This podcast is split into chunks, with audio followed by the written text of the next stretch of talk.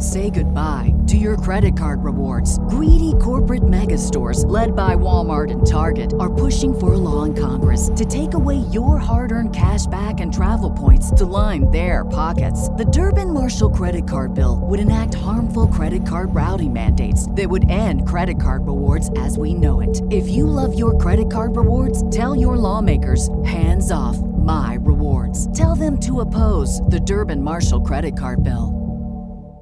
This podcast episode is brought to you by Coors Light. These days, everything is go, go, go. It's nonstop hustle all the time. Work, friends, family expect you to be on 24 7. Well, sometimes you just need to reach for a Coors Light because it's made to chill. Coors Light is cold lagered, cold filtered, and cold packaged. It's as crisp and refreshing as the Colorado Rockies. It is literally made to chill. Coors Light is the one I choose when I need to unwind. So when you want to hit reset, reach for the beer that's made to chill. Get Coors Light in the new look delivered straight to your door with Drizly or Instacart. Celebrate responsibly. Coors Brewing Company, Golden, Colorado. You're listening to the TopRopePress.com radio network. This should be played at high volume, preferably in a residential area.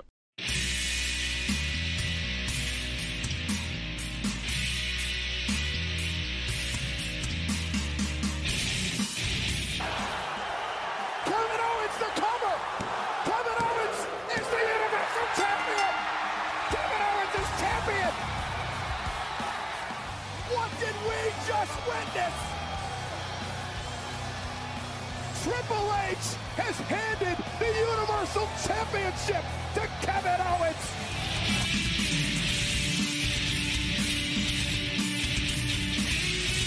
Finally, ladies and gentlemen, after a two week layoff, we are back with you here on Top Rope Nation. My name is Ryan Drosty of TopRopePress.com, joined as always by my assistant, the master of the Texas Cloverleaf himself, Mr. Kyle Ross. Kyle, how's your week going?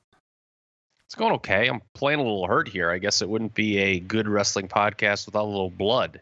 Uh, so we got ready to start here. I, just, I looked down at my foot. I don't know what happened, but I'm working at like 0.8 Muda here with this foot, man. It's kind of like I need a band aid, and I, I got nobody here. I'm sitting here by myself, so I'm just gonna have to kind of like weirdly position my foot, I guess, here for the next hour. Hopefully, doesn't. Uh, there's no problems with that. Hopefully, hopefully, we don't have to put you on the DL next week. Yeah, yeah. Hopefully, yeah. This has been kind of a long week for us, you guys. We uh we had planned on putting on the show Wednesday night. We were going to record it, and it seemed like just things kept going wrong day after day, hour after hour. So, all right, I'm going to rant a little bit here. And we're not Kyle. talking WWE booking either, by the no, no, we're talking just life getting in the way. So, yeah, I sent out the tweet at Top Rope Press saying, you know, Ryan and Kyle, we're recording Top Rope Nation tonight. If you have anything you want us to talk about, we had every intention of doing so. And then everything went to hell. So here's my rant. So I have kind of a bar in my basement. And so I get home from work on Wednesday and I'm like, oh, you know, this there's a fridge in my bar, a mini fridge, and it's been growing just this massive amount of ice at the top. You know how on the mini fridge you've got like that little piece of metal that hangs down at the top and it just collects ice over time, Kyle? Yes. Well, I had, I mean, like an iceberg forming here. This, this, we got like an inch and a half of ice hanging down. So much so you could barely fit bottles in the fridge anymore. So I thought, hey, this is a good time for me to, you know, go ahead and thaw out the fridge or get the ice off of there because it was almost empty. I had just bought some stuff to fill the fridge. My wife's like, Are you sure this is, you know, something you should be doing? I'm like, Oh, yeah, this will just take a couple minutes. So I go down to the bar, I start chipping away at the ice, and what happens? Well, it's going really good for the first couple minutes and big blocks of ice breaking off. And then all of a sudden, I hear air coming out from the area that I was chipping, like underneath the metal of the freezer. I had punctured a line of, I believe, Freon. And I would have never guessed, maybe you knew this, Kyle, but I would have never guessed that that flimsy.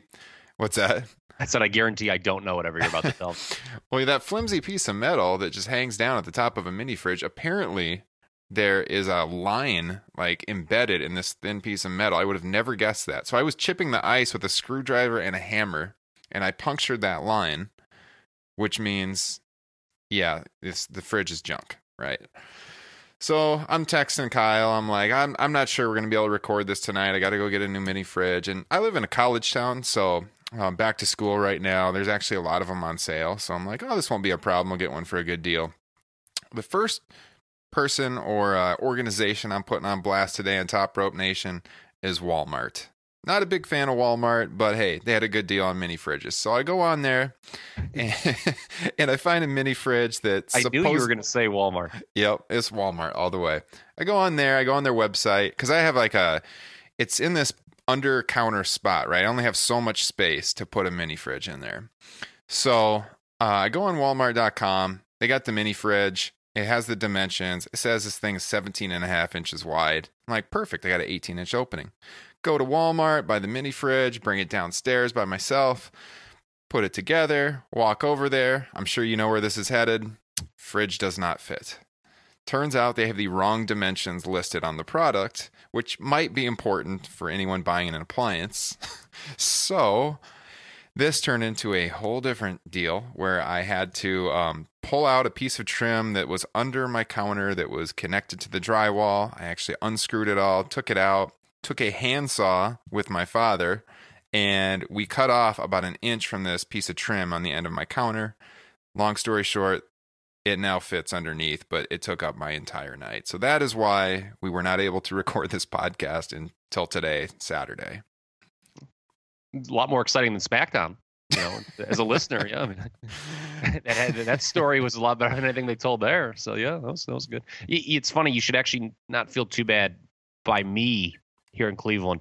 Uh, the, the closest Walmart has actually been voted, and there was like an article, and it made. I'm not just like just making this up from bad experiences. It it really was um, cited in an article. Uh, the worst Walmart in America. Oh my god! If anyone has gone to these Steelyard Commons uh, Walmart in uh, near downtown. They they will um, the horror stories are, are well renowned. Yes, the the worst Walmart in America, and it is. It's really bad. I mean, I've literally just gotten out of line while I'm waiting before I just said, you know what, I'll go across the Target and get it. I don't care if it's more expensive. So are they like the poster child for people of Walmart? You see those types of customers? Oh yeah, it's it's like real. I mean, yeah, I mean every awful stereotypical joke you could think about Walmart. It's like tenfold at this place. It's it's really bad. My wife actually wrote a nasty Yelp review about her experience there once, and the manager, general manager, called her like almost in tears saying, "Oh, I'm new at this store. I'm trying so hard. Please give me another chance. These people don't listen. They just all call off work. It's really horrible." So, yeah, it's kind of funny. Well, yeah. so Walmart, you're on blast. You're officially on my bad list. The you second suck. people that are on the not so nice list for Top Rope Press is cage side seats. So just oh. before coming on the air today, I get a message. This isn't in my format sheet, Tony. I like to keep things secret from yep. my broadcast partner, keep you on edge. Yeah. So cage side seats. Hey, I've never had anything bad to say about these people. I, I see the site. They've they've linked to our work before whatever. It's all good. Well, today I get a message from one of my writers, and turns out Cage Side Seats has lifted a feature idea straight from Top Rope Press, uh, something that Jack Snodgrass has been doing now for three or four months. The humorous fake WWE mailbag. Well, if you go on the Cage Side Seats Twitter, they're advertising a column that says the WWE mailbag that questions may be real, but we can't prove it or something like that. Anyways, it's the exact same thing Jack Snodgrass does. So if you search their archives, they've never done it before. We've been doing it for months. I got to tell you, what they publish is nowhere near as humorous as what Jack Snodgrass does over at Top Rope Press, but it was pretty clear to me where the idea came from. So that was disappointing. You know, I've I've always strived for my site to have some journalistic integrity. I've tried to hire professional writers, people that don't plagiarize. Um, so, I mean, this isn't exactly plagiarism, but it's it's clear where the idea came from. It's clearly cage side seats uh, version of the boss. Man, is he big? Remember that? From like 93 when they brought the big boss man and just called him the boss. Oh yeah. And the big joke was, man, he is big, you know. So Right. So yeah, I had a I had a little message on Twitter about wow, where have I seen this before? And linked to like Oh. three three of the columns that Mr. Snodgrass had written over at Top Rope Press. So that that's a little disappointing. Hopefully people seek out the OG, the original columns over at Top Rope Press and not the weak reincarnation at Cage Side Seats. So sorry, Cage Side Seats. I've never had anything bad to say about you, but today has changed that. You You're on the list. suck, you Ow. jackass. coming up firing here. He's All right. shooting. So if we got your attention He's now, hopefully this is a shoot. This is a shoot. Vince Russo style. Well, not Vince Russo style. I, think hope his shoots Vince were Russo usually style, scripted. because then it will draw no money. That's true. That's true. Vince Russo, that's a whole different story. Yeah. All right. I better not go down that And road no or we'll never get anything. I, I think people understand what you said. If it was a Vince Russo shoot, like it would just be people looking at each other, like like th- there'd be three people saying, "Oh, I get that," and then like everyone else just confused. Well, I just I said it because what always pops in my head is the whole Hulk Hogan thing at Bash at the Beach, and was that, That was really the a only one I liked. or- yeah, That was the- that was the only one I actually liked that he did. the guy was obsessed with shoots, but that that was pretty interesting. I got to admit, we talked about that a lot at the time. Yeah, it was kind of maybe the last interesting thing they ever did before shutting down. Yeah. That- So, anyways, um, we would have had quite a bit to talk about from SummerSlam last week had we done a show, but like we said, we've been off the air for a while. Um, I think both Kyle and I were kind of disappointed in the overall quality of the show. We'll probably get to that later on, but what we saw in the fallout, obviously, everyone knows now. We've got Kevin Owens winning the title Monday night, um, the vacant Universal title after the injury to Finn Balor. Uh, Kyle, what did you think of the finish of Raw? Because I know we're going to have plenty to say about this. I mean, where do you think they're headed with the characters that were involved in that fatal four way? I mean, what did you think of Triple H's involvement in the show? Well, I mean, there's a lot there. Uh, first, I guess I'll echo the same dichotomy that I think a lot of the smart people have been saying throughout the week.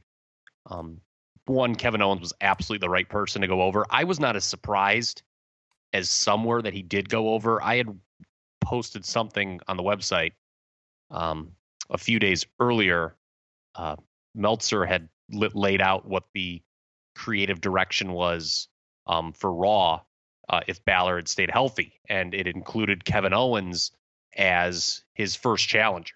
So, you know, looking at the four guys, Big Cass clearly isn't ready. You know, some people are like, "Whoa, they shot Diesel to the moon." Well, you know, Diesel sucked as champion, so you, know, You, know, don't want to copy that. Yeah. yeah, yeah, that's not something worth copying. Um, you know, I mean, it's, it's, I guess copying is a, is a big issue here in the first ten minutes of the show. um, Reigns, for better or worse, people just aren't ready to accept that. And then Rollins, we mentioned this in our SummerSlam preview. In his role at the time, obviously now it looks like he's turning babyface. That just was kind of an unappealing option. A heel Seth Rollins as champion. So I wasn't shocked that Kevin Owens did win. Um, my only concern was, and this is something that we've talked about a lot of guys. I think we talked about with Ziggler in great detail when they just, you know, kind of put him as the number one SmackDown contender out of nowhere. Is given how he'd been positioned on the card, you know, how would the fans take to Kevin Owens kind of out of nowhere winning the title? Well, the Triple H thing, I think, made sure that it's going to work. You know, it's not going to just kind of be look like, oh, what, what the hell? Where'd this come from? You know, all this mid carder all of a sudden just won the title. Like, I think that worked. You know, being aligned with Triple H is a can be a positive, I should say. But But there's a but. yeah, Tell me the Uh, but. yeah. I mean, people right away caught on this. The way it was executed was not ideal. I agree. it was basically Triple H beating two people with the pedigree and handing Kevin Owens the title. I had tweeted to someone, I can't remember who. It was the like the first person on my feed when it was going on who pointed out, wow, Triple H just pinned two guys with the pedigree. I was like, you know, if they would have just done something subtle, like have Owens when he was in the corner, like smile at Triple H, basically alluding to the fact that he was in on it, that would have been so much better Yeah. but it was basically Triple H pedigreeing people, and of course they had. This was after they had done like kicking out of each other's finishers, but of course the almighty pedigree, you know, finishes everyone off. of course. Yeah. Um, you know, it was basically Triple H just hand saying, "Oh, I want Kevin Owens to be the champion now." Um, and he's the champion. So we've seen this role before, and it wasn't great for Randy Orton in 2013. It was a little better for Seth Rollins just because he was newer last year. So I would hope that they're aware of kind of the past mistakes they've done when the authority figures the star and the champion isn't, and they rectify that moving forward. I agree. I think that um, there's potential moving forward. I mean, certainly that you can't really write this off yet as something that's not going to work because I am intrigued to see uh, where they go with it. But oh yeah, definitely worked as getting interest. I'll say that. Yeah, it was great TV. I don't want to, you know, people are going to say, "Oh, these guys are being the stereotypical wrestling fans. They're complaining when it was such a great show and all this stuff." It was it was great TV, but I also thought that like Triple H came out as the top guy. I mean, like you know, Triple H is the Universal Champion. Essentially, he he's the guy that finished off the last two people. I mean, Owens didn't even hit his finish to win the title, right? He just crawls over after the pedigree, gets the pin. So while yeah. looking in awe at Triple H. Yeah, he looked like he looked like a fan looking up at him, like, "Oh, it's like yes, happened? Triple H wants me to win. This yeah. is so great." so I was, yeah, I thought, yeah, the the Triple H thing is intriguing. Um, I I probably would have went about it a little bit different, but yeah, I'm still I'm still intrigued to see where this is going, and I'm I'm looking forward to t- tuning into Raw Monday night. But I think, I mean, do you think Rollins is going face now? Finally, after them realizing that people are dying to cheer the guy, because when I first watched it, I thought Rollins is definitely turning face. I that's what I thought, but now I'm not so sure. No, I I think he would. I don't know what else they would do with him if he didn't, because clearly um, there's conflict between Triple H and Rollins, so they can't be on the same side of the face heel ledger. Uh, and I, I just don't see, although they were cheered, I don't see Triple H and Owens being baby faces. That's what I was getting at because I, it got a lot of cheers live. Yeah, I mean, Triple. I mean, it's funny. Triple H, man, he really knows how how to. I don't he's a smart guy, Ryan. He really is. And he's got to know that when he does stuff like this, it's going to make him out to be the baby face when he's supposed to be a heel. Right. I agree. And I mean, he, this isn't the first time he's done this. Remember, like when he would like he in the build to WrestleMania, he did it a lot to Roman Reigns. And I mean, you know, Roman Reigns has his issues, but the way Triple H portrayed himself did it Reigns no favors in the build of that match. I mean, the Royal Rumble thing was really horrible and counterproductive, I thought, if you want to go back to that. Yeah. But Owens is the one who, to me, is so good as a heel. I know that a certain segment of the audience will cheer him. And I actually thought it was kind of dumb to chant, You deserve it, Adam. I mean, I'm, hats off to him. I, I'm a big fan of his work in that regard, and he does deserve it. But it was just kind of like so weird how the audience was so detached from the narrative itself was well this guy just cheated to win the title and everyone's chanting you deserve it that is not something uh, we would have heard from an audience you know 10 15 certainly 20 years ago yeah yeah i think uh yeah triple h i agree like building up to wrestlemania it was really weird because he was supposed to be the heel but he was working total face the whole time and then Reigns started to kind of work heel and i, I remember at the time it kind of made me think um you know, because there's always all of these stories about how you know everyone wants Reigns to be the top guy. We've been hearing it for months and months.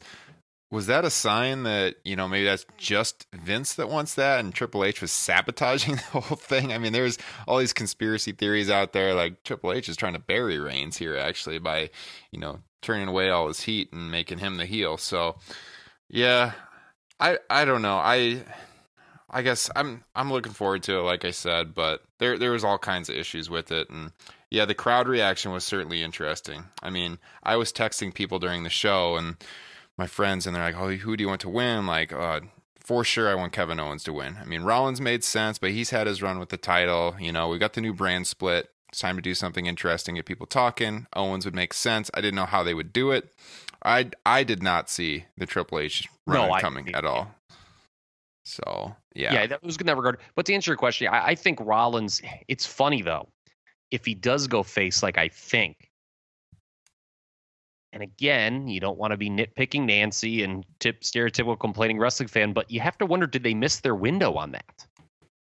Yeah, that was my next point actually. Yeah, because yeah, I mean, he he belongs. I mean, you wrote the article. I remember.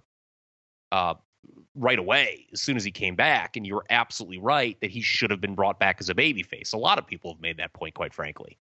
Um, and the way he's been portrayed those since then, they really fought the audience on it and had him go back to that Weasley heel character. And now you have to wonder, it's like, well, does the audience really have a reason to cheer him except for the fact that he got screwed by Triple H, which was something that the audience kind of liked anyway? Yeah, and well, there's the issue too about Balor getting injured, and there's a lot of people complaining online about you know Rollins is he unsafe in the ring? Why is he still doing the the the uh, blind power bomb like into the turnbuckles into the outside barrier? Um, will that take away from the cheers he might get from the smart fans? Uh, yeah, I think they, I think people will get behind him if he goes face, but I think they definitely have lost quite a bit of steam with it. I mean, when he first came back from that injury he was getting pops like nobody has got in a decade. You know, they've been pushing Reigns down people's throat now for over a year, and he's never got a reaction like Rollins got when he came back ever. And the na- yeah, the natural move is Rollins a babyface, and they turned him heel, so they already switch him back relatively quickly here. I, it's not going to be what it could have been a few months ago, for sure. Yeah, I I completely agree. And again, the way they did it, here's the problem. He's not going to win the title, I don't think. So it's kind of a weak babyface turn in the sense that he was outsmarted by the heels, A. He's probably not going to get revenge anytime soon, B. So uh, it's not a guy who you're going to get real fired up as opposed to when he came back and people were just excited to see him and it was just right there on the table for you. Mm-hmm. I mean, he uh, was the he was the face they've been trying they've been trying to have a top face now forever, and he it was right there in front of them. They blew yeah. it. Yeah, I mean, I, I've always said this. You know, it's the hardest thing to do in wrestling to get super over as a baby face. So I've never understood why WWE fights its audience on that. Like to me, if somebody's really over, you've got to roll with it. Yeah. Even if it's something like you're like, yeah, maybe I don't believe this guy. Just go for it short term and see where it goes because man, I mean, you need. I mean, this is a babyface promotion throughout its history, and they're pretty weak on that side right now. I mean, the, on Raw, I mean, obviously Reigns is the guy they want to be on that, but that's not worked. Mm-hmm. So, um, and and the other interesting thing now is you have Reigns and Rollins potentially both as baby faces, the former Shield guys. Partnership possible. I would absolutely not do that right away. I would not. But, yeah. but but I would build to that. Yeah. Uh, for survivors, I actually had an idea. I'm gonna probably write about this. I have a feeling. Uh, topropepress.com that my idea, if you ask, like long term creative direction, where this would go, where you could a, a, a money match, if you will, out of this situation. Um, I would have the Shield reunite at Survivor Series. I know Ambrose is SmackDown, but you know we've seen this as kind of a soft brand split anyway, and Survivor Series is a dual brand show. I would do a Shield reuniting against Triple H, Owens, and Jericho because I actually don't want to see Owens and Jericho just thrown to the wayside now. Although that's um, it's going to be interesting to see what they do with that um, is an elimination, just a three on three elimination match, is my idea to build if you want to build to something. I like that idea. I think clearly they're going towards um, Triple H and Rollins at Mania, which was their plan last year before yes. Rollins' injury. Um, so yeah, we're gonna have something like that along the road. It's just, are they going to be patient enough to wait for a, a big show like Survivor Series? You know, are they going to they're going to do it earlier because they, they typically, you know, in the old days when they would script out months and months of storylines, they might hold it off till November. But right now, I'm not sure they'll hold it off for two months. You might see like Owens and Triple H taking on Rollins and Reigns sooner. Um, yeah, yeah, I could I could see that going place sooner, but at least I mean because you know you've got Ambrose on the other brand, the earliest they could do a Shield thing would be Survivor Series, and yeah, I, I think you know the Shield, it's really interesting now when you look at it, where these three guys are individually since the time of the breakup. I don't know if it's been great. They broke up way too soon. I'll, oh, yeah. leave that. Like, yeah.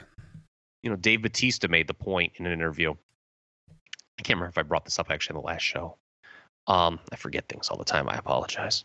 But he said, you know, we put these guys, you know, we meaning evolution, we put these guys over super strong on two shows in a row. They were at the they were the most over they've ever been, and then they broke them up. And it was funny because, and this is a big reason why I think Reigns has failed to connect. He never, we didn't know anything about Reigns the individual before that breakup, really.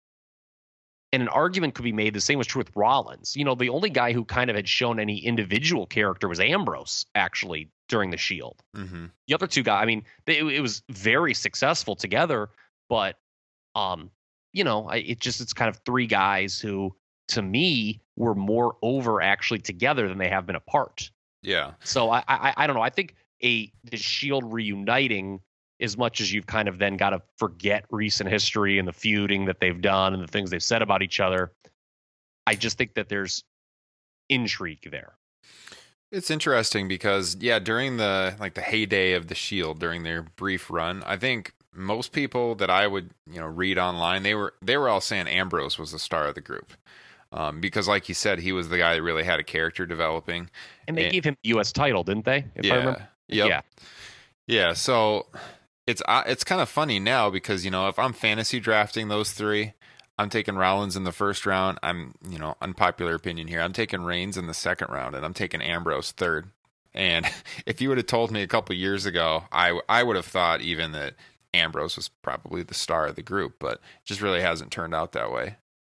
Yeah, because just because he seemed like not a WWE guy, but you know he's kind of faded into that, and and you know I mean hats off to him. He's trying as the champion, and we'll get to SmackDown in a little bit, but you know the the whole deal with Lesnar at WrestleMania obviously did him no favors because he was. it- It's pretty funny if you look back. I mean, what is it? It's September now. Six months ago, the guy was really over when he was feuding with Triple H Oh kind yeah, of as the placeholder for Reigns. He was really over. So it, it's interesting that he finally won the title and is probably less over now than he was six months ago. I went to a house show. Uh, I think it was in March. So yeah, about almost exactly six months ago, and he by far got the the best reaction on the show. And from what I read at, at the shows lately, that's not really the case. So yeah, I don't I don't think it's don't get me wrong. I don't think it's all his fault. I think he's his booking has been subpar, Yeah. and and his his uh, title run here on SmackDown, yeah, has been has left a lot to be desired. So It's the short-sighted booking. Again, you meant you know we kind of talk about. I mean, again, you, with the Owens thing, you have to give him a little bit of a mulligan because obviously the Balor injury just blew up everything. I mean, it's kind of tough. I mean, you can't then just go back and look at everything you've done. I mean, you've you've got to do you, you've got to do something big to keep interest going. I mean, so I mean, if they, you know, maybe go against some of the stuff that they've done in storyline in recent months, that's okay. But the issue with Ambrose is you kill the guy at WrestleMania, and then you expect people to really be into him as champion. yeah, That just doesn't that that just that shows that's reflective of a lack of long-term planning.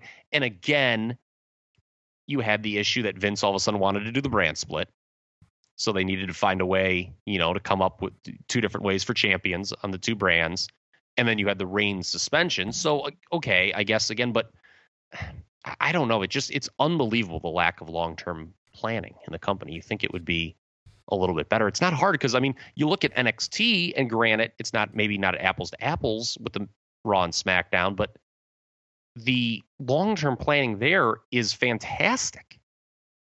Yeah, I think some of the issue there is that they're building slow, like old school to shows only every quarter. Whereas WWE, they hotshot everything because they've got these big shows coming up you know, every four weeks. Although that is about to change now that we're going to have some brand exclusive pay per views. So we'll see if we get more of the I don't think build. you need to hot shot though. No, I, I really don't. I mean, that's the thing. Like they, it'd be one thing if like the hot shotting kind of worked, but it, it rarely does. hmm It seems so. I, I don't know. To me, you, uh, you know, and I've never, you know, I mean, how's my territory coming? I guess not very well, but, um, you know, the way I would do it is it's like, okay, what's the next major? So in the case of the main, you know, when you're talking Raw and SmackDown, you got to already look at what you're going to do for Survivor Series.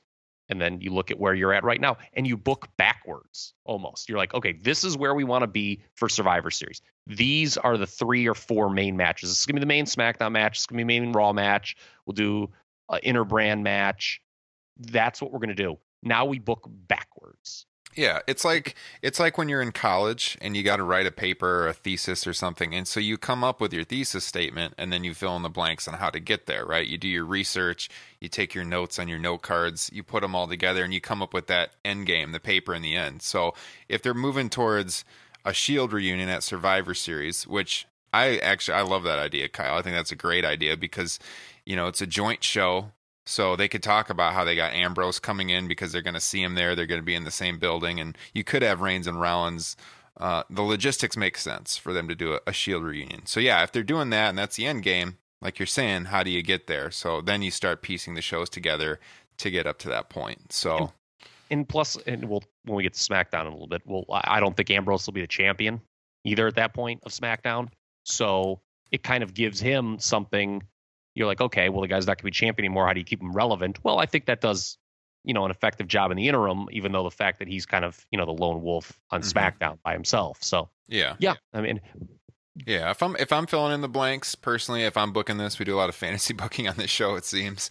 Uh, I would do the uh, yeah the tag team match we talked about soon because Triple H is clearly in ring shape. People have been talking about he's been training lately. There was rumors he was going to wrestle at SummerSlam for a while.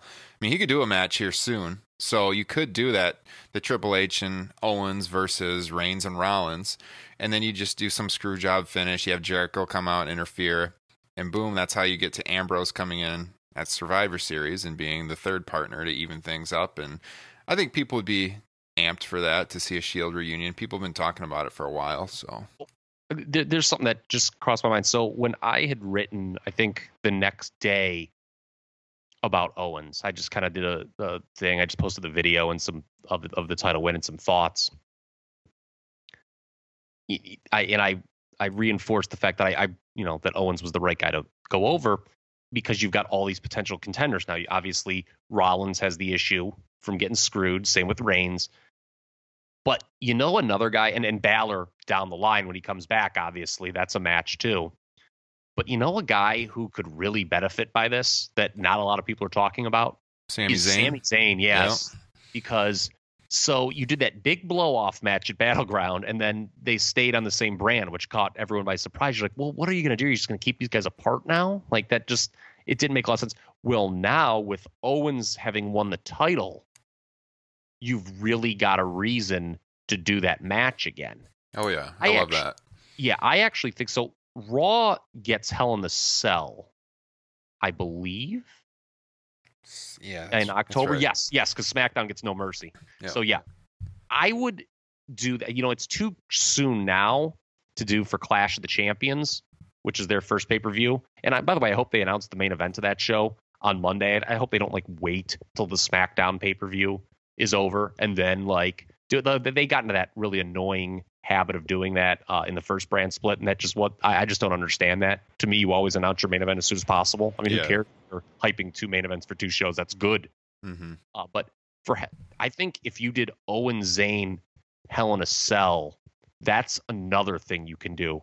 Um, and you can have Zayn probably come out and cut a heck of a promo talking about, you know, he won this match. He thought he was done forever with Kevin Owens, yada, yada, yada. I, I thought I was on to bigger and better things, and here I am. I'm not doing anything, and I look up, and Kevin Owens is um the is the new Universal Champion, and how it makes him sick, and he can like you know I beat you, Kevin Owens. I deserve a match. And you can have Owens say, ah, screw you. I don't want to wrestle you, and you can go a lot of places. Hell, I would even um you know I mean shameless person I am with Owens' son being in the news and uh, Zayn being and Owens being real life friends, I would, you know, talk about, you know, Zayn saying something how he, you know, he saw Owens' son and his reaction, and how that made him feel. Um, you know, as Owens' former friend, and then he looks at Owens and he's just, I mean, you could do a lot of stuff with that. Oh yeah, I mean, if you told people a year ago you're going to get Owens and Zayn for a world title on a major main roster pay per view, people would have loved it. I love it. I think it's perfect. It makes up for the fact that they completely misused um, Sami Zayn going into SummerSlam. I mean, the guy had just had a match of the year candidate the month before, and he's on the pre-show at SummerSlam. So yeah, throw him into the world title mix, get him going again. I like it. Yeah, I, I just think that you know, match quality has never been as much as us on the internet wishes it was. It's never been a real draw. To be honest with you, I mean, even if you go back to, I mean, like Flair Steamboat, right, is like the most Yeah. heralded thing ever. Well, I mean, it got, you know, no offense. I mean, I love all of those matches. I mean, I even love the one that, you know, you have to search a little harder to find at the Capitol Center in Maryland. But you know, it got kind of its ass kicked at the box office by Hulk Hogan and Randy Savage. Yeah. Well, Z- Zayn though, I mean, he's a guy that's he. I mean, it's gotten less because of his booking, but he's still really over with the crowd. Oh, I mean, he's one of their top merchandise sellers. Yeah, so, and my point was, is there's a storyline there though. It's not like you're just, oh, well, these guys had this good match, and they're gonna do it again, and tell so. Like, there's a really good story to be told, and because of you know they've been feuding, I think, uh, you know, Hell in a Cell would be perfect because you know part of the issue, Ryan. I don't know how you feel about this with having Hell in a Cell as a designated pay per view. Is you've kind of got to time it to make sure that there's a feud worthy of that. They used to not do that. They used to actually just bring the gimmick out when the time was right. But now it's kind of like, well, it's October. You know what that means? It's time for two guys to get in hell in a cell for, you know, no reason other than the fact that that's the name of the pay per view. Yeah, and yeah. this is our main event. That one I think fits Hell in a Cell because it's like, um, you know, it, it just because of the history. Oh, Yeah, I agree. So let's see. Hell in a Cell is on October 30th. So we've got Clash of the Champions to get through before that. What would you do? Yeah, what would you do? I mean, again, that's only what by the time Raw's on, that's three weeks to Clash of the Champions. Yeah. What would you do for that show? Would you just do Owens Rollins because that just seems natural right now? You know, if if if they go Rollins babyface, I probably wouldn't do it because he's not going to win that match. you know. yeah, and- I know that's the issue. I mean, yeah, and that's that's going to kill his babyface run out of the gate. yeah. Um.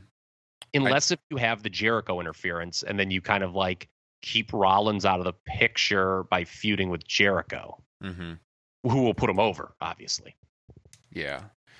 Yeah, I could see that. I yeah, it's definitely you think it would involve someone that was in that main event. I don't think Cass is getting in the in the main event title picture one on one. So Reigns, uh, are they going to want to beat Reigns again that soon? Uh, everyone's going to cheer Owens if they want Owens to be a heel for in his first big title defense. Yeah, yeah, and that's counterproductive. Yeah. So I mean, I don't know. You're almost pigeonholed that you have to do the Rollins match. Yeah, I mean, especially with three weeks. I mean, I, I just don't know what else you could do. I mean, I, just think, you know, I, think you could with that going back to that Zayn thing, you could tease it even before. You know, I would just have all these guys kind of come out and maybe stake their claim. No, no, I don't want them to do then just do like some lame triple threat match where the one guy wins and then like it makes the other two guys seem like, well, whatever they go on to do is less important hmm but um yeah I, I just think that that's the easiest way when you've got this show in three weeks and your plans have been kind of you know thrown up in the air as they have been now i don't know what the original plan was for rollins um before the Balor injury because you know him and Reigns were going to be kept kind of out of the title picture. They, you know, Meltzer said that not only was it going to be Balor versus Owens at Clash of the Champions, but that the Hell in the Cell would be Balor versus Owens and Jericho in a triple threat. So I don't know what the original plans were for Rollins and Reigns and how close they'll stick to whatever they were. Well, it seems like Rollins has kind of been lost in the shuffle of late. He lost a lot of steam in his comeback, and it makes me think of that other Shield member, Dean Ambrose, and his Mhm. lackluster title run recently. Uh, what do you think about the SmackDown title picture? So we, I think Raw was a pretty decent show overall. SmackDown, but I, I'll say this: I, I actually, I, I was, I've been thinking about this, interjecting it, and then we've just like brought up all these like good issues, and so my brain goes off in another direction.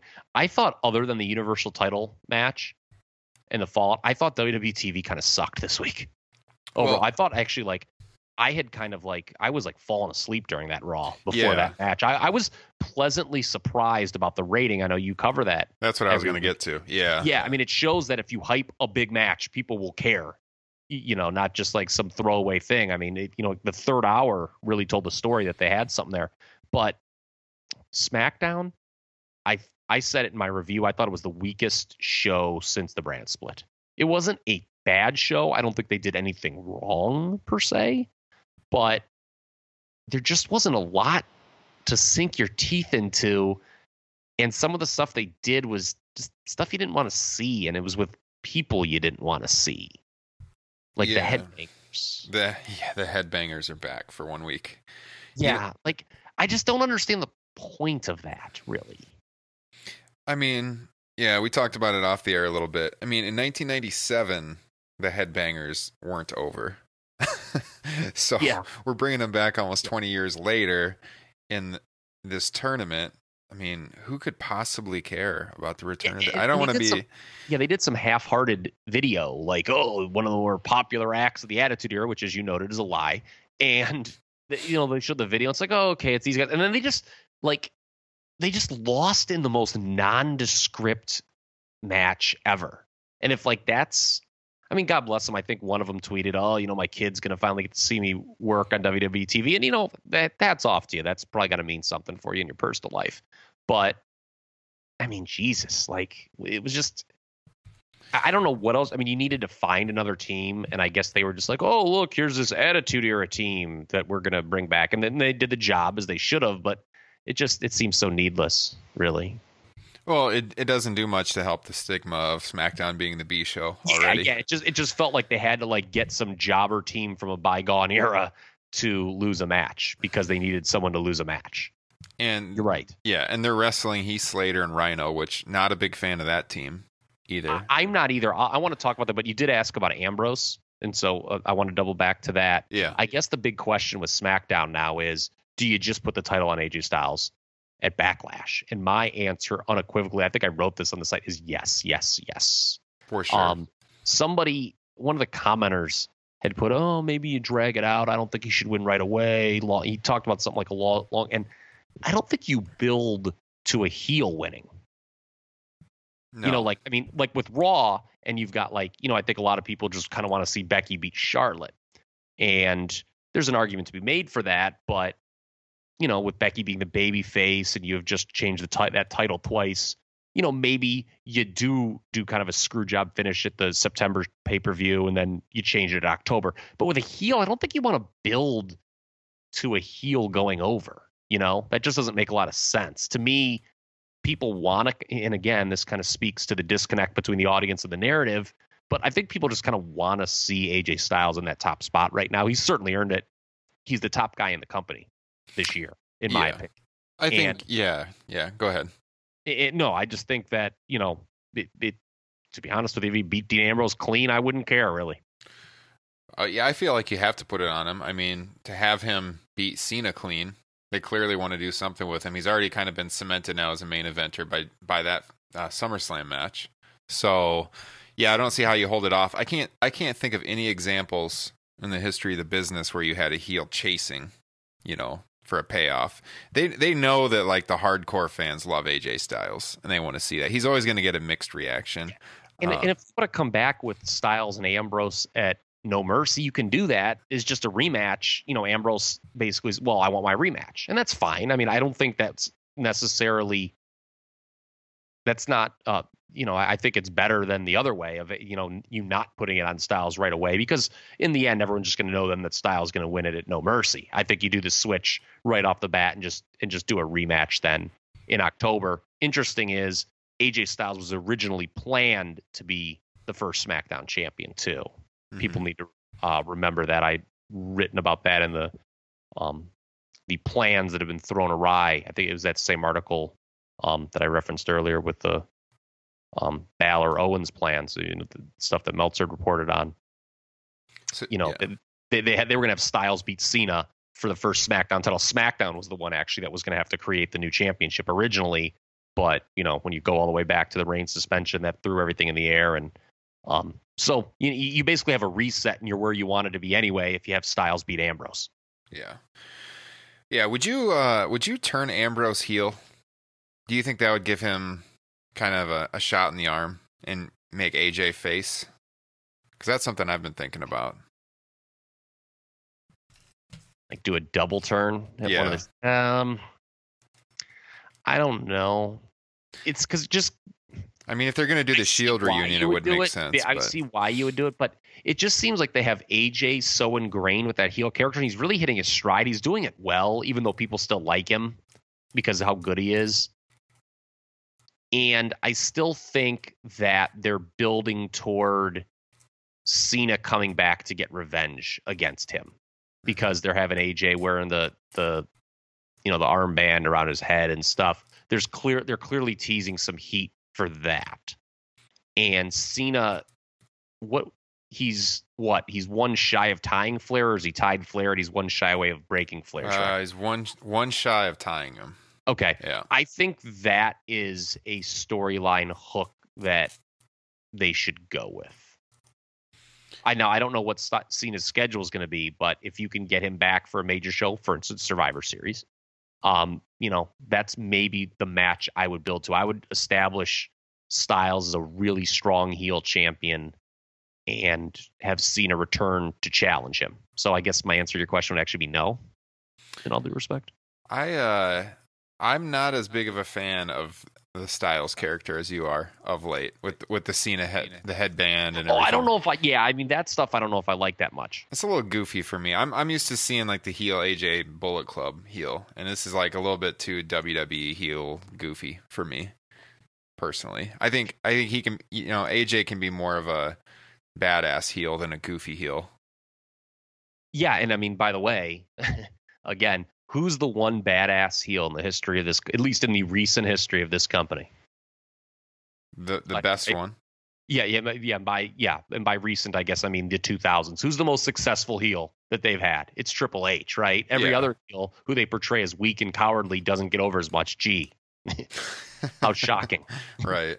you know so yeah I, I would absolutely love to see him kind of ditch the goofiness and just kind of like come out and present it more in that sort of i don't know what this even means but that just with that championship presentation where he's just got that air that he's better than everyone Yeah. um, you know yeah I, I agree with that that he should be more serious but um, I don't know. He's done a pretty good job as a heel. I didn't know how good he would do, but I think he's been pretty effective. Well, I think it just shows how great he is overall because if you watched him on the Austin podcast, you know, a few weeks back, he talked about, you know, he was willing to do anything to get to the top of WWE, kind of come out of his shell a little bit. And like he's totally playing a WWE heel character right now and he's he's doing a good job at it whether or not I'm a fan of, you know, how it's been written. And yeah, I've never if you watched AJ Styles in New Japan, you watched him in TNA, uh, it just shows like how dynamic of a character he is that he's able to play all these different styles. So that it's been intriguing for me to watch in that regard. That um, you know he can do pretty much anything you ask of the guy.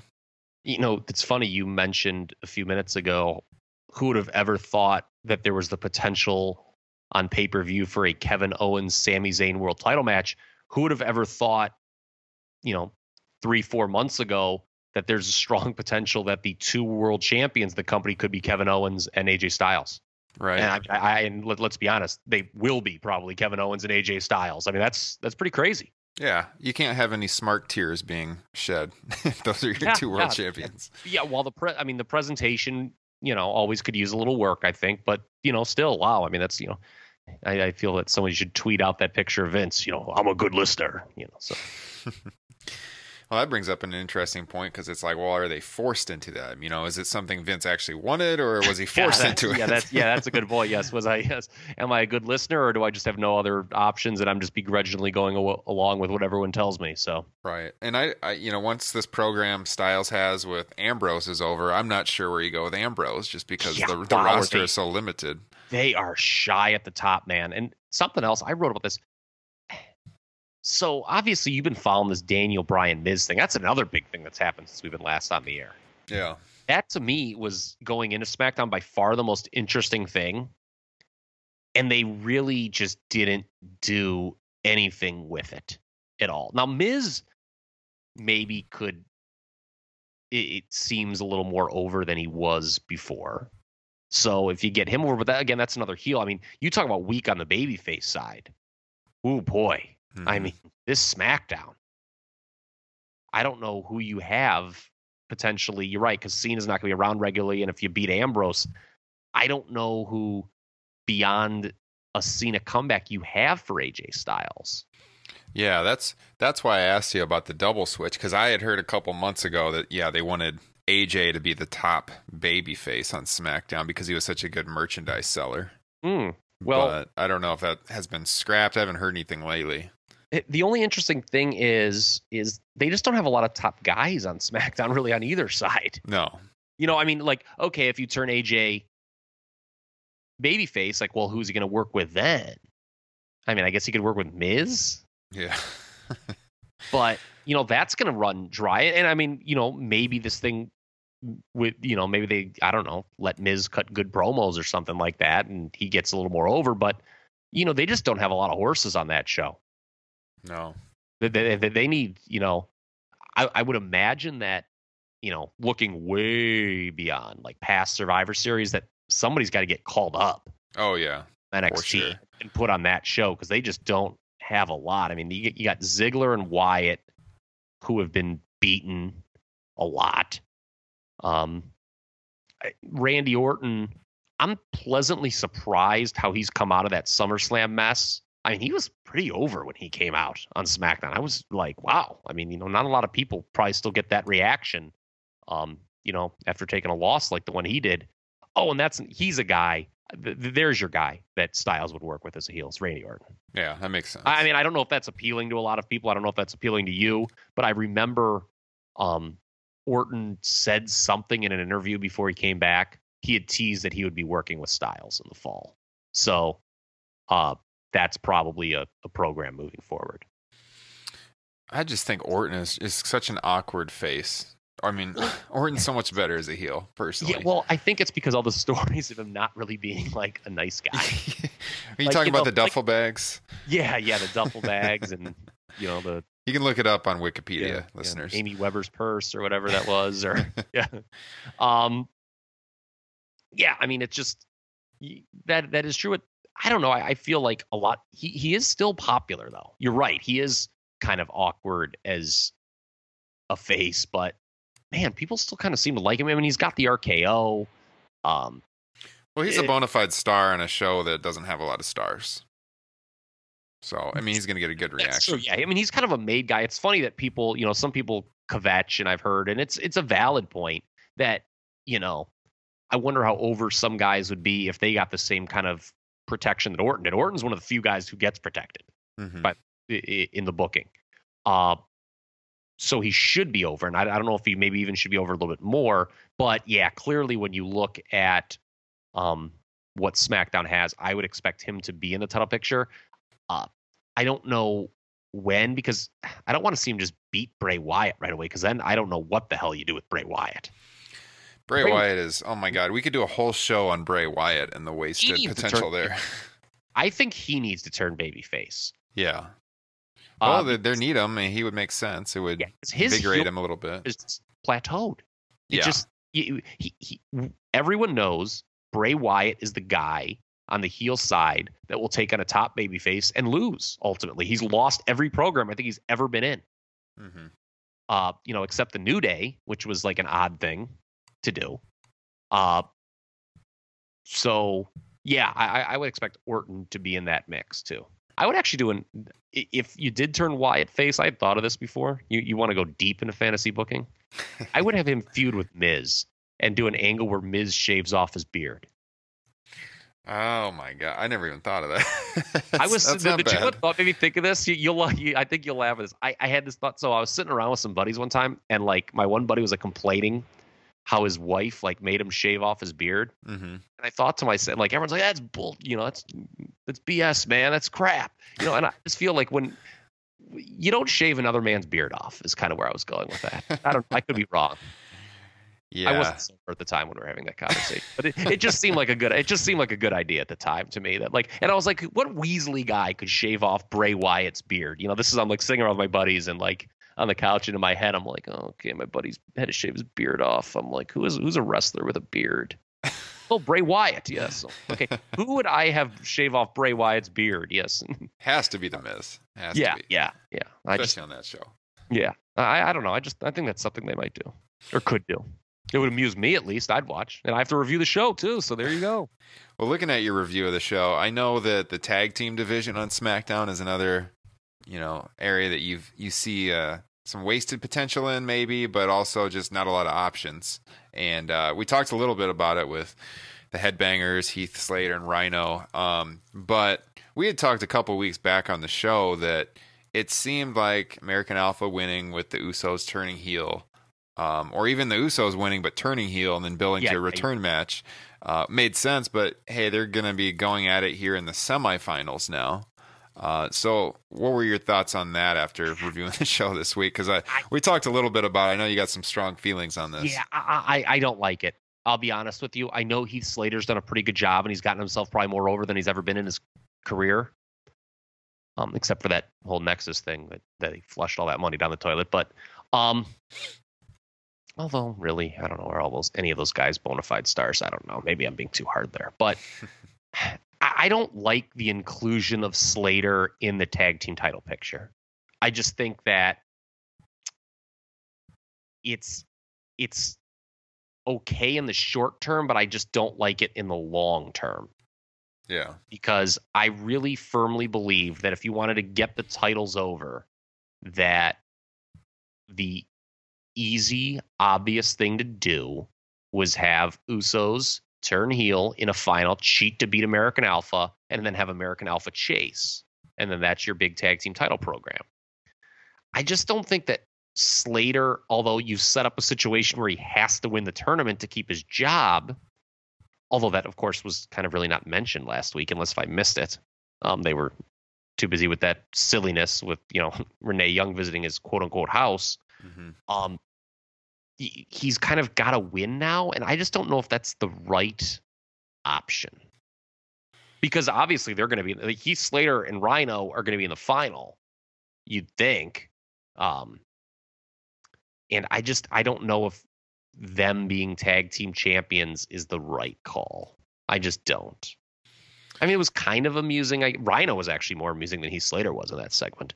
Um, I just thought it fell flat. It was typical Southern Vince McMahon humor, and um, it's not the direction I would go with Heath Slater. I, I think Heath Slater does bring some value to that show, a show that doesn't have a lot of people over, quite frankly. But it's just not where I would have gone with him. I, I just think that it's an odd thing in the tag team division, and you can't put him against American Alpha really in the final. That's the interesting issue because if you put American Alpha against Heath Slater and Rhino, I think the crowd's going to cheer for Heath Slater and Rhino, and you don't want to do that to American Alpha. That's counterproductive.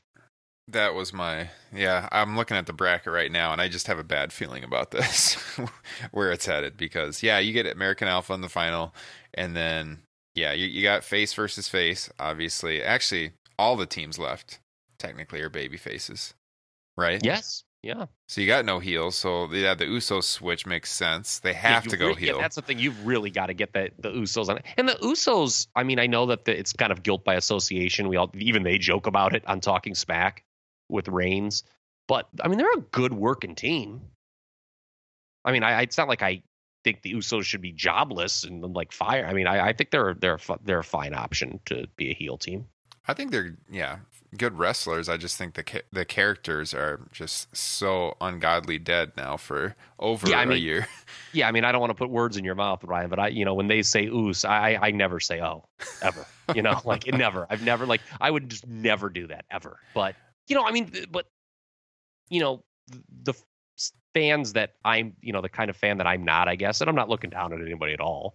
I mean, because I'm not going to make fun of children, but um, you know, they like that kind of stuff. So I mean, that's another thing you've got to keep in mind. Yeah, I, I was at this house show a few months ago and uh, the New Day came out and I was talking to these kids sitting by me and I'm like, Oh, you guys like the New Day? And they're like, Oh yeah, and they're going crazy and they're dancing around in the aisle and stuff.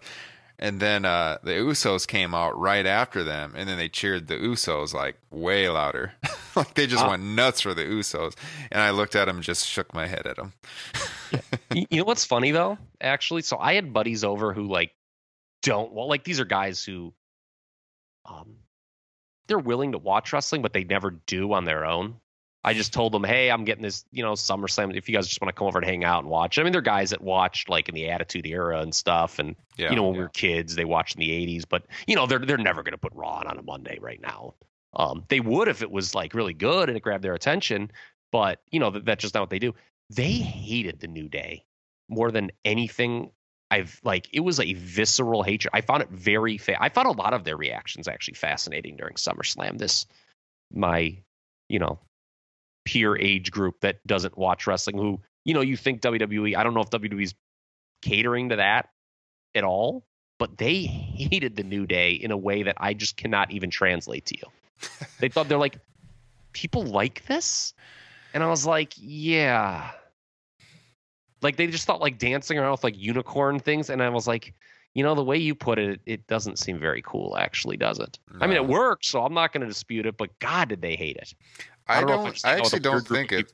I actually don't think it works very well. And like I think it did for a long time, but I think they've gotten really stale the last couple of months and need Yes. a switch. And I think it's beneath Big E, Big E now. I- I'd like to see Big E just do some singles work. oh yeah, I agree. Yeah, they uh New Day's run its course. I'm sorry. I wrote in my I wrote in my uh pay-per-view thoughts columns for months that that was that they were one of the best things on the show and just hilarious and stuff, but it's like the act's really grown stale. We've seen it all now. At this point, Yeah. it's time for something new. Yeah, well, yeah, hopefully on that brand, you know, you talk about heel champions, it's Anderson and Gallows. But yeah, with that SmackDown thing, you know, bring this full circle, I just uh, don't really like. I think there was another way to get Slater on the brand and not have it be kind of a, at this championship you're trying to introduce expense at the expense of that. Yeah. Well, well, it'll be interesting to see where they go, but it's uh I just like I said, I got a bad feeling about where this is headed and I I hope to God American Alpha doesn't uh get overlooked here for uh like a short-term booking decision with Heath Slater and Rhyno. Yeah, yeah. I just think that that's just so like it's just a misread on the audience. Like it's so fun. Like there's just God. You talk about we could do a pod, a whole podcast about this. Like I just feel that the relationship between WWE creative and the audience, there's just such a fundamental lack of misunderstanding. I think between like on both sides, really. Like it's just very bizarre. Like you have the most like you because you can't just book to the most vocal part of the audience Mhm. um but at the same time like you know the vo- the vocal part of the audience i, I just think um they, they go crazy about this stuff for short term and then they get mad when you know like i mean the- the- heath slater is not some something worth getting mad about Right. i guess is my point there So, speaking of getting mad about, um, one of the, the most read stories on TopRopePress.com this week, uh, I think I'm looking at it right now. It is the number one read story in the Oh. last 24 hours. Roman Reigns tops the 2016 Pro Wrestling Illustrated 500 list. And, you know, sometimes when I see people getting worked up about this, I wonder how many people still read the PWI 500. I mean, it was a big deal in like the 90s and the early 90s, they, but I mean, i bought the hard copy book one time I I told you that in the email Yeah. that, like like i thought it was like so cool that like i knew like you know Misawa they had it number three one year and i thought it was like so cool because i like knew who that was You're going to school talking about Misawa. yeah, I was, I was like, who's this yeah, like they're, they're like, who's this Japanese? And you know, people be like, who's this Japanese guy? I'm like, oh man, you guys don't know. well, speaking of Japanese guys, number two, I believe, was Kazuchika Okada this year. Pretty sure. Let me pull up the list here. Yeah, I'm bringing it up right now myself. Yeah, uh, yeah, Kazuchika Okada is number two. Uh, you can make a list for Okada at number one easily. The guy has outstanding matches month after month in New Japan. Um, I don't know. I mean, yeah, Roman Reigns. I think the thing you have to keep in mind about the PWI 500 is that it's very much a list that's kind of kayfabed. You know, like I had, I had one of my friends uh, text me about it, and like, yeah, you know, it, Pro Wrestling Illustrated has always had like a smidge of kayfabe to it. You know, where they kind of play into the storylines. It's not like yeah. completely like catered to the inside audience. No, I mean it was kind of cool. In there's just really no use for it anymore because of the internet. Uh, But like I remember when I was a kid and like I would go grocery shopping with my mom. Like I would always go. I would just always like ditch. Like I'm gonna go to the magazine aisle and read all the wrestling magazines. And like it was kind of cool then. Yeah. but I mean, like, and I'm talking like I'm gonna really date myself now. I'm like I'm like talking like 1988. So I mean that was a long time ago. Yeah. You, you know, yeah. It just it- it's just like a, like, it just doesn't carry. You know, I mean, old Stu's still drawing a paycheck. Uh, but you know, I mean, th- this is just something that to me, um, doesn't really matter. I will say that if there was one thing in this whole deal that angered me was Roman Reigns quote quote I feel that God's favor is shining down on me. Stop. Yeah, I saw mean, that too. Come on, that's really bad. Yeah. Yeah, it's. I mean, if you look at the list, though, I mean, like outside of Reigns, I mean, the rest of the top 10, except for maybe one, is like a lot of people that the internet loves. Because um, you got Okada number two, they had Balor at three, AJ four, Jay Lethal five, who's had a really good run as, or he did as Ring of Honor champion before he was dethroned couple weeks ago. Uh, Kevin Owens, Nakamura, Rollins, and then it gets sketchy because then you've got Ambrose and Cena. Because um, I mean, if you're looking at this thing from a worldwide perspective, there's no way Ambrose is in the top ten this year. No, I'm sorry, no chance. No way. I I don't know if he's.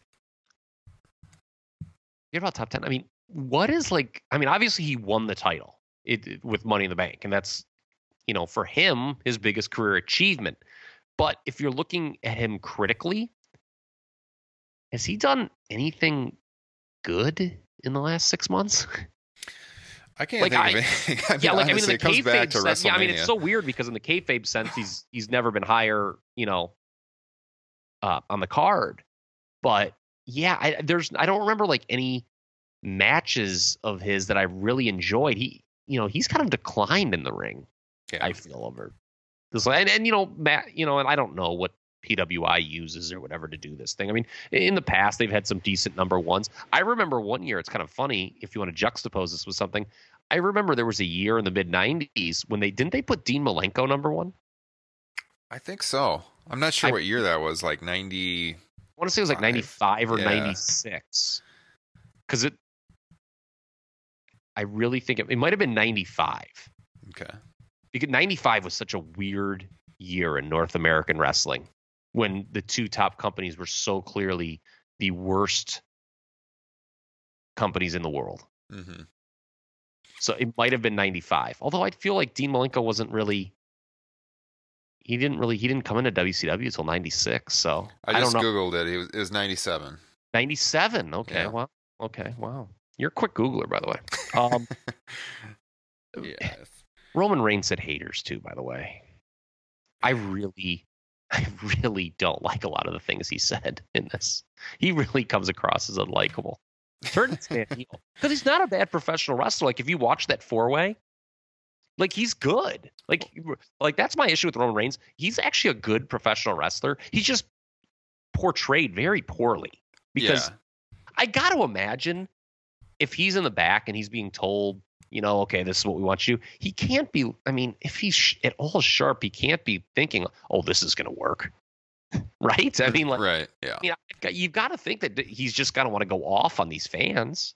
Like, I mean, you know, if if if you gave Roman Reigns a live mic, I would suspect it would be very different from what Vince McMahon wants him to do. Yeah, I think well you always talk about, you know, how do how do professional wrestlers get to the top and it's always like, "Oh, they take their their real personality and they turn it up by a 100." You know, that's what Steve Austin always says. And you don't get that feeling with Roman Reigns. Like, you don't when I watch him deliver his lines, like I'm not thinking this is who the guy really is and he's turning it up. It's just yeah. like he's playing he's doing a bit that he's not doing very well. and it's just like yeah, that, it's not something yeah, whole, he really believes in. It's just yeah, that whole fall best man speech thing he did with Rusev was was bad. Yeah. Like, and it just kind of came across as like you're kind of a dick, yeah. you know. Like, mm-hmm. you know, I mean, pardon my French there, but like, you know, he just comes across as a very smug guy. I think if he turned heel, it'd be, it'd be great. But, um, so I guess you want to ask me who I think number one should be on this list. That's not Roman Reigns. Well, I'll let you think about it. While you're thinking, let me point out as I look down the list. Um, well, I guess Nakamura was in New Japan for like a month before he came over this year. But if you look down the list, as far as like full time New Japan participants, the only one outside of Okada at number two is uh, Michael Elgin. Works there a lot. He's at 18. I guess Ricochet occasionally works New Japan. He's at 15. Will Ospreay 16. But for a company that's known for having just like unbelievable shows in the ring month after month, it's kind of surprising that they don't have much of a presence on this list at all outside of Okada too. At least like at the top of the list. If you go down like Kenny Omega's 23 right behind the Miz and like there's no way Kenny Omega should be behind the Miz. I'm sorry. I mean, the Miz is undecent in the last couple months, but if we're looking at the year as a whole, no way. Kenny Omega's been like one of the shining stars in New Japan this year. So I I think there's not enough international flair on this list. If I'm critiquing it, you know, I don't I don't actually get worked up about this like people did on the Roman Reigns thing, but if I if I'm looking at it as like a serious journalist, there's no way that a, an organization like New Japan can't have more of a presence at the top of the list. I also don't know how Stevie Richards is above Matt Riddle.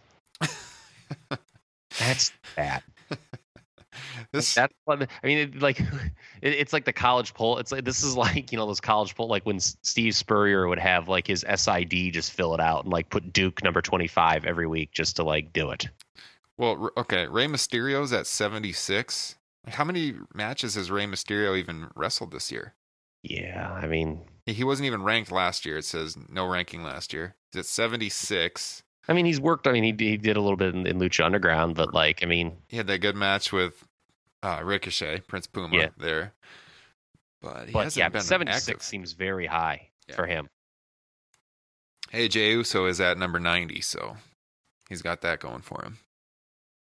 Oh, yeah, if I'm doing, if I'm making my number one, uh, I'd probably have Styles up there personally. yes. Oh, you cheated. Is that what you were gonna say? yes, yes, Styles be like that. It's gotta and- be Styles. Yeah, and I would actually have. I know that maybe compared in ring, it hasn't been as banner a year as it has been as past years, but I would actually have Nakamura number two.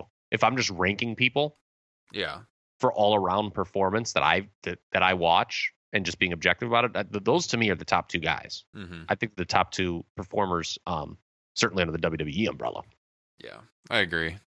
Yeah, AJ. If you look at last year's ranking, he was number three, and Nakamura was number five last year, which that's a stretch.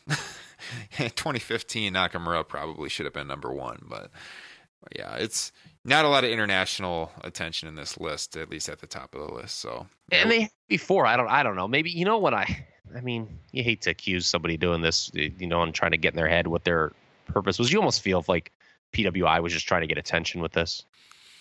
true, sell some And then, you know, like people because, talking yeah, about them. because like yeah, just to get people to talk about this because honestly, when I first saw this article, my number one reaction was, "Oh, they're still doing the PWI 500." Right. You know, like I mean, it's like it's not something that like I think about really. Well, it worked because here we are talking about it yeah, on our podcast. got on this radio show, and I mean, really, I mean, if you if you do that, if you get on Top Rope Nation, really, I don't know. That's your sign you've made it in this world. Yeah, y- there's no higher achievement really. So yeah, that's off to him.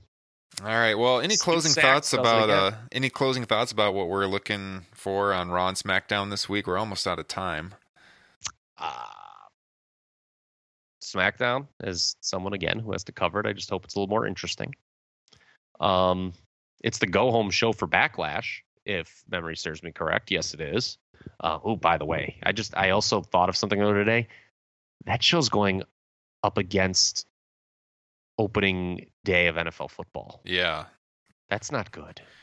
First Sunday night football game of the year. yeah, You're right. It's at night, so there's just the one game, but it's New England playing, and a lot of people are going to tune into that. Yeah. Um, although you know, wrestling has. I will give this to wrestling. I think right now the diehard audience for wrestling is as large as it's ever been. Now, I think the casual audience is probably as small as it's ever been. So, to be honest with you, I think the NFL effect may not be quite as severe as we think. Like I think I think there's just like a certain amount. I mean, the Fourth of July rating, if you go back to that, showed you know what WWE is going to do in a worst case scenario, hmm and it didn't lose that many people. I just don't think there's like a lot of people.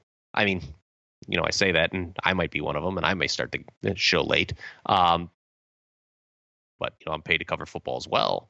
Uh, so you know, I, I I just don't know like how many people there are, you know, possibly like me, and I don't actually know what I'm going to do it. Depends. Um, who may consider watching football over Backlash? I don't know how large of a number that's actually going to be. I think I've written about this in my ratings articles like last fall when uh, we had Monday Night Football last around. And uh, yeah, you're seeing way less of an impact from the NFL and the WWE ratings. And I think it's because the the wrestling audience has shrank to a point where you mostly have the hardcore fans now. Yeah. There's there's not as many like uh, casuals tuning in as there was even five years ago, but like definitely Attitude Era, early 2000s. So the people that might you know tune out for the NFL, it's not the same anymore. So I don't. I, I, I went and looked back. Uh, the night Raw went against the college football championship game that drew like 27 million people.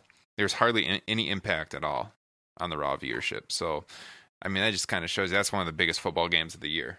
Yeah, yeah. So I mean, again, yeah, I just don't think that you know. I think Raw has its audience. I mean, even when people like you know the ratings were up this week, and people, you know, it wasn't like this huge, massive increase, really. No, it's you're So- looking like one two hundred thousand every time it goes But- up. Yeah, yeah, and and, and Raw does go against the football game this week, so we should college game. Florida State and Ole Miss is on, which is a top fifteen game um, on Monday night. So uh, with Raw, I'm just looking forward to obviously how the Triple H Kevin Owens dynamic is presented. I hope Owens is presented a little stronger than his predecessors, Randy Orton and Seth Rollins were. One thing that'll help him is it looks like Triple H and Stephanie, there was some tension teased. It will help him if Triple H and Stephanie are not out there together because the issue was before the champion would talk after both Triple H and Stephanie talked. hmm And so it's and he would just like kind of like repeat what both of them said. And it's like, oh, okay, whatever. You're just reciting what they said. You know, if it's just one of them out there, I think that might give him him meaning Owens a little more room to breathe. I hope so because um, I'm also scared that this is going to turn into a deal where it's the McMahon family storyline and Triple H and Stephanie are feuding and they each got their person that they're pushing for the title. And we've seen that in the past. Doesn't work out so well. Yeah. well, the McMahons are always. I mean, you know, unfortunately, it's they're, they're the ones running the show. They're not going away anytime soon. And USA, honestly, is the ones who you know I've heard have like this bizarre fascination and think they're like the stars of the show. I, I've I've I've heard that multiple times. That like USA Network. Oh, we love. You know, they love the idea of like the authority storyline, and and I do think they're going to wind up being on the same page anyway. I Yeah. you know something that I'll write about is I believe I've decoded that bizarre Paul Heyman Stephanie McMahon promo from Raw. Last, I I think I think I figured out where. It wasn't great storytelling, but I think we were left in a. You were supposed to be thinking that Stephanie just kind of realized that Brock Lesnar is her conduit for getting rid of Shane McMahon finally, which was a storyline that had never been wrapped up from before. I think that's what that was supposed to be. It wasn't told well, but I think that's what it was supposed to be. Like, you know how she kind of just like stormed off and she's like, "You're right." Yeah. Like, I think that's where they were going with that. Well, we will find out a lot about the direction this week. We'll see if Rollins is presented in a way where he could be going face or if he continues the, the heel run. I mean, you know, maybe he becomes Stephanie's like protege to get the title back. And that, we, that would not help him at all. No, to be aligned with that would be that's horrible. what that's what I'm scared is going to happen though. Is Oh, that she God. she's going to be pushing Rollins and you're going to have Triple H and Kevin Owens as his guy and and There then would- it's it's all about the McMahon rivalry. So hopefully Yeah. not. Yeah, that would almost be a situation where there was no babyface and no heel. Yeah. Well, we'll see what happens, but we are out of time for this week. So, um, if you're listening, our plan is, and barring any more refrigerator failures or anything like that, our plan is to now be recording the show weekly on Wednesday nights. So, we will have the show for you late Wednesday or for your commute early on Thursday morning. And uh, I also want to say if you're listening, if you can subscribe to us on iTunes, leave us a rating on there.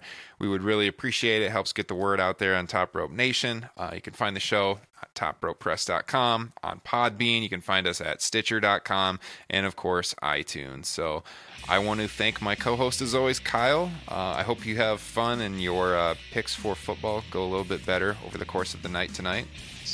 I, and I'll tell you what, I hope my foot's a little bit better here too. I've been holding this really awkward position, man, here. So then we didn't have a band aid in sight. I'm gonna run up there and I don't know, I may have to hop up there to get, get this thing banned. Man, it's like this dry blood dripping down my foot. If anyone wants to have that image, Ric Flair, 1989. yeah, yeah. I don't know if that was a blade I, I feel job. like though. Roddy Piper needs to walk in and say, "You're bleeding," you know. So. All right, you guys, uh, we're going to take off for the night, so we will see you again Wednesday night. So thanks for listening and enjoy Raw and SmackDown.